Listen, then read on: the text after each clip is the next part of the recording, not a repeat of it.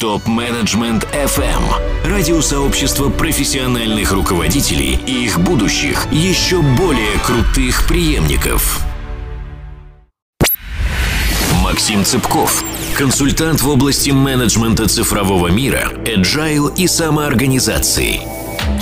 Сегодня мы вернемся к теме agile и поговорим о достаточно базовой вещи, о различиях между Scrum и Kanban. Потому что это самые популярные agile методы, они наиболее на слуху, они первыми появились, и многим кажутся похожими, а при этом принципиально различаются. Scrum – это первый метод, принесший успех Agile. Появился практически ну, одновременно с Agile манифестом и быстро распространился, и именно его успеху, распространению, решению с помощью Scrum тех задач, которые тогда стояли перед организацией IT-разработки, а, Agile обязан своим успехом, невзирая на резкое отличие agile культуры от традиционной культуры компании. Конце концов, если что-то действует, то надо это использовать, иначе это будут использовать конкуренты, и вы проиграете. А если для этого надо перестроиться, значит надо перестроиться. Что же принес скрам? Первое, Scrum разрушил функциональные отделы и принес кроссфункциональную команду, в которую собрал всех специалистов, разработчиков, тестировщиков, аналитиков, которые должны вместе делать, создавать продукт. Причем среди разработчиков он тоже разрушил специализации по базе данных, э, фронтенду, ну, клиентским приложением, тогда еще фронтенда не было и веб-разработки.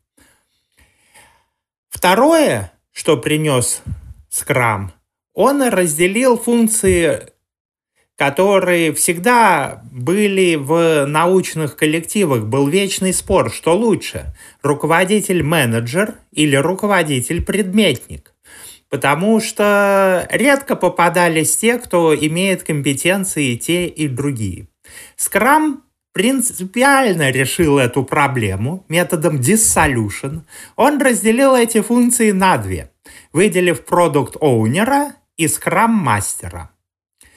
Третье, он сделал короткий цикл поставки ценности с обратной связью о том, нужно ли то, что вы разработали, действительно ли оно представляет ценность.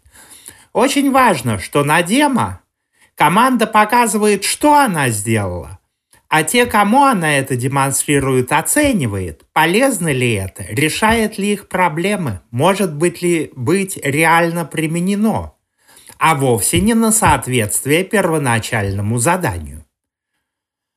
И, наконец, последнее, достаточно гениальное изобретение Scrum – это доска. Дело в том, что когда вы делите ответственность, на несколько, а Scrum ее разделил не на две части, продукт оунер и Scrum мастер, а на три. Приличная часть ответственности руководителя была возложена на команду то нужно средство координации, нужно, чтобы все члены команды, а не только руководитель, представляли, двигаемся мы к результатам спринта или топчемся на месте. Доска это обеспечивает. У меня все это описано достаточно подробно. Есть статья о пяти изменениях, которые принес Scrum. На моем сайте есть ссылки вот в цикле статей «Менеджмент цифрового мира». А еще успех Scrum обеспечило то, что это готовый фреймворк. Бери и делай, как написано. При этом, что важно, в этом фреймворке нормативно закреплен эффективный способ управления, помощь самостоятельным людям в организации, вместо классического микроменеджмента и раздачи поручений. Призывы к такому способу, как к более эффективному, есть в множестве книжек по менеджменту. А Скрам э, не стал делать призывы. Он сделал фреймворк, в который встроил предохранители против возврата к привычному. Там вообще негде дать поручение. И поэтому, если вы следуете скрам-гайду, то микроменеджмента точно не будет. А, и следите за этим. А если он возвращается, то любой может сказать, член команды, что скрам-то не настоящий. Это лишь лейбл. И, собственно, это был еще важный, один важный фактор, который определил его успех. Потому что привычка, культура есть стратегию на завтрак. Привычки возвращаются, даже если вы искренне хотите измениться. И очень важно, чтобы организационные механизмы препятствовали возвращению к привычному. Итак, это про скрам. Канбан стал распространяться после скрам. Я хочу сказать, что айтишный канбан, тот, который придумал Андерсон и который описан в его книгах, э, очень слабо связан с оригинальным канбаном в Тойоте. А он э, фактически от него взял только название благодаря канбан-доске для задач, тоже благодаря доске. И а синтезирован он из других источников. Там много от Лин, от Деминга, от разного. В книге Андерсона источники описаны. Но, во всяком случае, когда он пришел в IT, многие воспринимали его как упрощенный скрам, в котором меньше обязательного, но больше опционального, и об этом есть много статей, выступлений. Это период вот э, конца нулевых, начала десятых, если в России. А, вот, э, смотреть на Западе раньше, но не сильно раньше. Хотя Андерсон его делал примерно в то же время в начале нулевых, конце 90-х, распространение он получил позднее. Такое представление в том числе еще и потому, что у Андерсона в книге описано конечное состояние, к которому пришла их команда, и путь, по которому они пришли. Засада состоит в том, что конечное, это конкретное конечное состояние не является целевым. В отличие от скрама, где есть фреймворк, э, которому надо следовать. Канбан это эволюция от текущего, а вовсе не революция скрам. Эта эволюция стартует от текущего состояния, и куда она придет в ходе развития, оптимизации, а зависит от э, проекта. Проекта специфично. Канбан не декларирует, что есть некоторый идеал, хотя, конечно, есть практики, которые могут быть полезны. И вот эту принципиальную разницу люди, привыкшие к фреймворкам, конструкциям, которые не только Scrum, многие методы классического менеджмента распространяются как «возьми инструкцию и сделай по книжке». Вот. Подход канбана принципиально иной. Но за счет того, что конечное состояние у Андерсона тоже описано, его восприняли ну, в старом стиле. Итак, как же устроен канбан? Первый шаг в том, что мы выявляем поток работ и показываем их на доске. А потом уже запускаем процесс оптимизации. И важно, что первый шаг Визуализация потока работ цена сама по себе, даже если дальше мы не идем. Поэтому я о ней поговорю подробно, тем более, что методы, которые Kanban придумал для доски, они могут применяться и в других практиках, и в agile, и не в agile, там, где надо визуализировать поток работ. Итак, для начала Эту доску надо сделать. И это часть процесса Static, System Thinking Approach to Introducing Kanban. Это такая аббревиатура. Описан в книге Майка Бароуза Kanban from the Inside. Если вы хотите узнать подробнее, можете сходить на тренинг Kanban System Design. Подробнее. Фишка в том, что надо определить, какие на самом деле стадии, этапы проходят ваши задачи. В разнообразии выявить скрытые этапы и очереди и разместить это на доске наглядно, несмотря на то, что задачи разнообразны. Это не слишком простая задача, но она решается относительно технологично, с какими-то приближениями, которые по ходу придумываются, и она специфична для каждой организации. Но помимо вот общей структуры доски, есть еще множество приемов. Важно, чтобы на доске были карточки с надписями, названиями задачи, и чтобы название задачи опознавалось по надписи. Не надо было смотреть расшифровки. Важно, чтобы был ответственный. И современный прогрессивный метод – это приклеить ответственного как фотку. Держать просто фотки вот, э, членов компании и скрепками, членов команды и скрепками их прикреплять. Почему? Потому что люди очень хорошо распознают лица. И взглядом на доску ты тогда можешь увидеть, сколько задач на конкретном исполнителе. Это срабатывают механизмы. А, время очень важно. Все задачи, в отличие от скрама, где жесткий ритм, Канбан говорит о том, что задачи они же с самого начала идут каждая в своем темпе, у них есть задержки, и это не изменишь. Так устроен процесс сейчас, мы его будем эволюционно менять, но на входе-то он такой, и надо его показать. И там важна задержка. И есть простые способы. Например, каждой фазе присваивается свой цвет маркера, и каждый понедельник на карточке ставится точка – Этим самым маркером число точек показывает, сколько недель задача на доске. Удобно и дешево для физической доски. Для электронной, понятно, это можно сделать другими способами. Все это есть такой хороший доклад и впечатляющий на Agile Days 2018 был «Банк России. Знать путь и пройти его. Не одно и то же».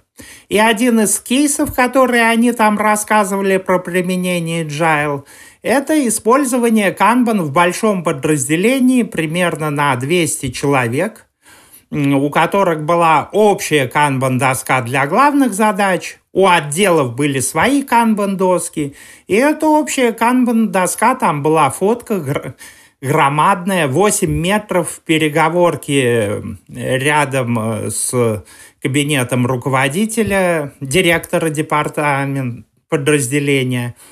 Вот, я там был на экскурсии, она впечатляет. Что интересно, она оказалась рабочим и эффективным инструментом, и люди сами через некоторое время начали оценивать там состояние. Это как раз фишечка, что у команды появляется вовлечение людей – Э, в работу эмпатия к доске. А, а снятие с доски задач – это повод отпраздновать. Это не должно быть сделано тихо. Главная хитрость с доской и с канбаном в том, что положение карточки задачи на ней показывает текущую фазу, и карточки никогда не двигаются назад. Если тестирование обнаружило дефекты в задаче, то она не возвращается в разработку. Нет. Разработчик вызывается на фазу тестирования и исправляет дефекты там. И это общий принцип, что чем дальше задача продвинулась на доске, тем больше в нее уже вложено. Она незавершенная, и надо ее быстрее завершить.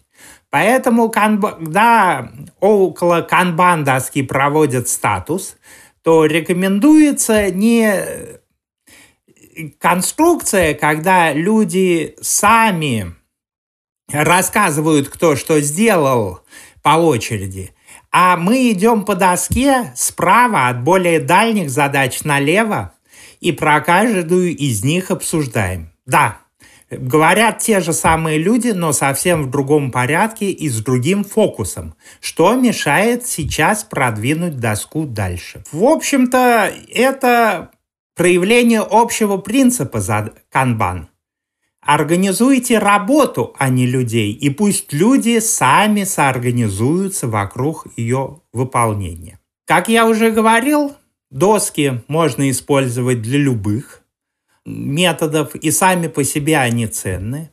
А в целом канбан – это переход, не ограничивается досками, а запускает э, оптимизацию и перетрансформацию, эволюционную трансформацию компании.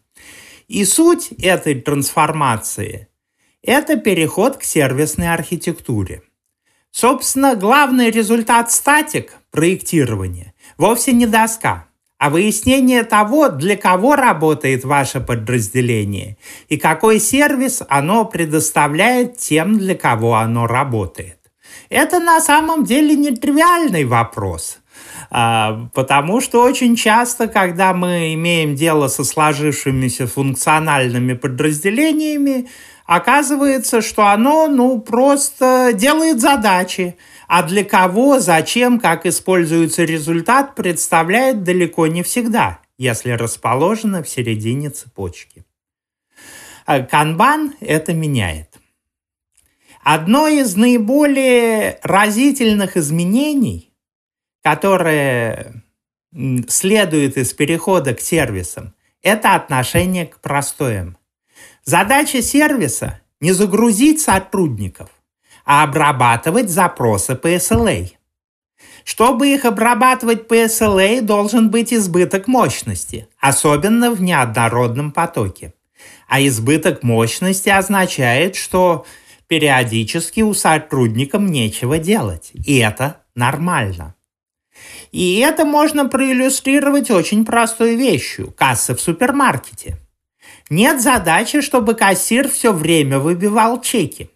Есть задача маленькой очереди.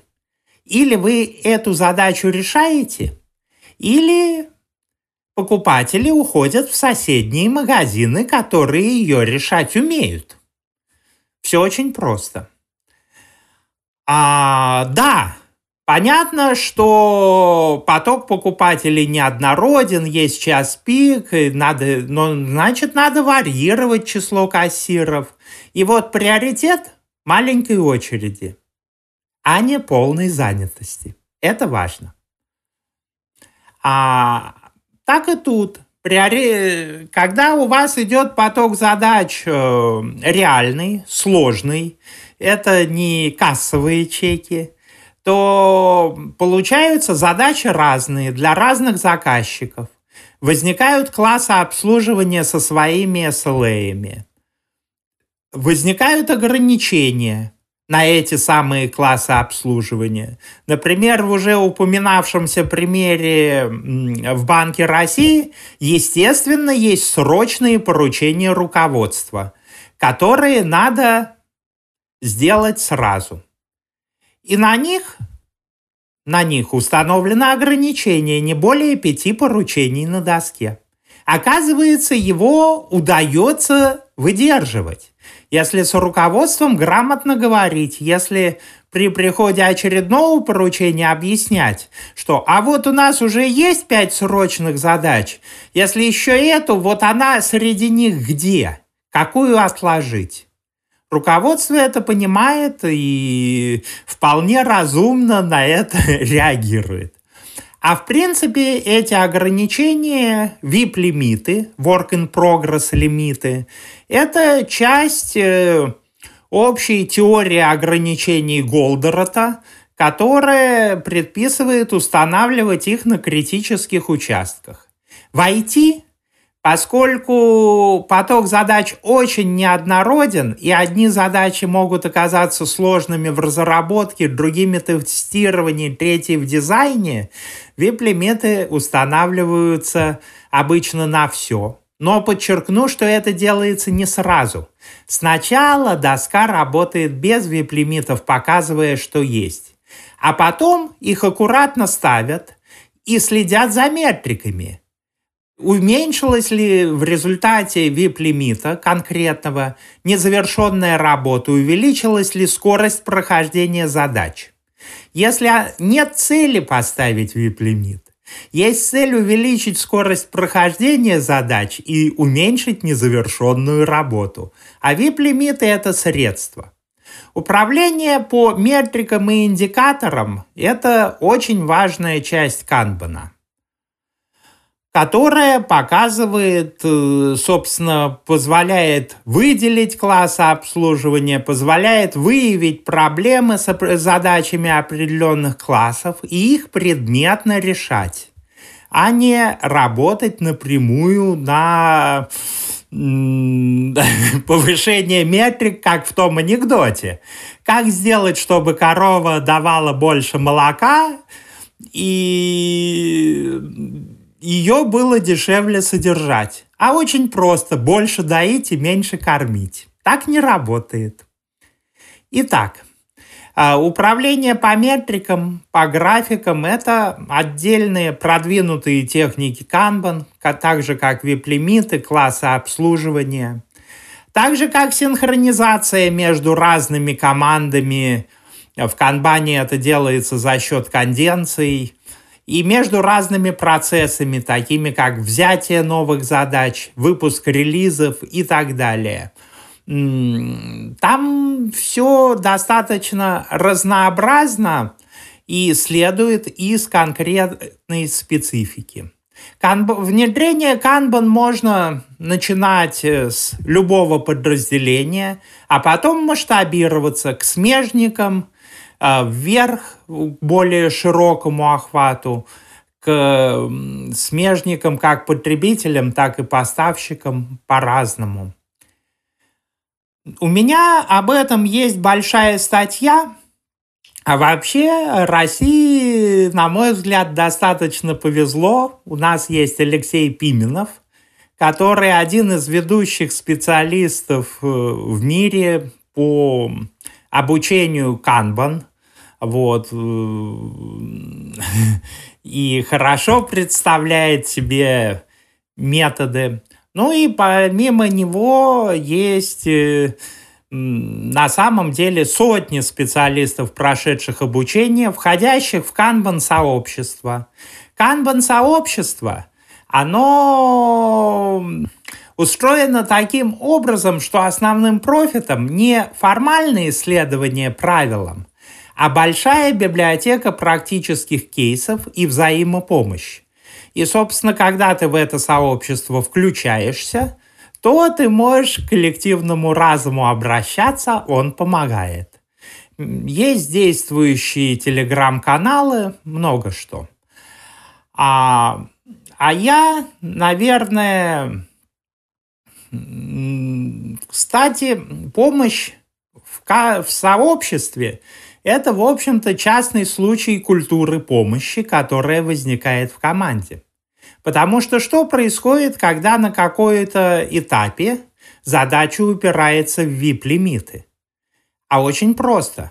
Сотрудник не может взять новую задачу из очереди. И он должен помочь, чтобы из этой линейки переместили задачи дальше. И, собственно, вот это обращение к помощи там, где не каждый раз, а там, где возник затык, возникла проблема, доска их визуализирует. Культура и процесс, и культура способствуют тому, чтобы люди помогали, чтобы преодолеть затык, и работа шла. И это одна из частей канбан. В канбан есть своя культура, об этом подробнее у меня в статье, о которой я уже упоминал. А я на этой вот культуре взаимопомощи, наверное, закончу этот выпуск. До новых встреч! Максим Цыпков, консультант в области менеджмента цифрового мира, agile и самоорганизации. Задавайте вопрос ведущим и получайте еще больше пользы на tmfm.site. Для всех русскоязычных топ-менеджеров мира создан телеграм-чат для общения и обмена управленческими практиками. Чат обеспечивает участникам строгую анонимность своих мобильных номеров. Присоединяйтесь к ТМФМ чат в Телеграм. Ссылка на чат находится на сайте tmfm.site. Ваши коллеги ждут вас в чате прямо сейчас.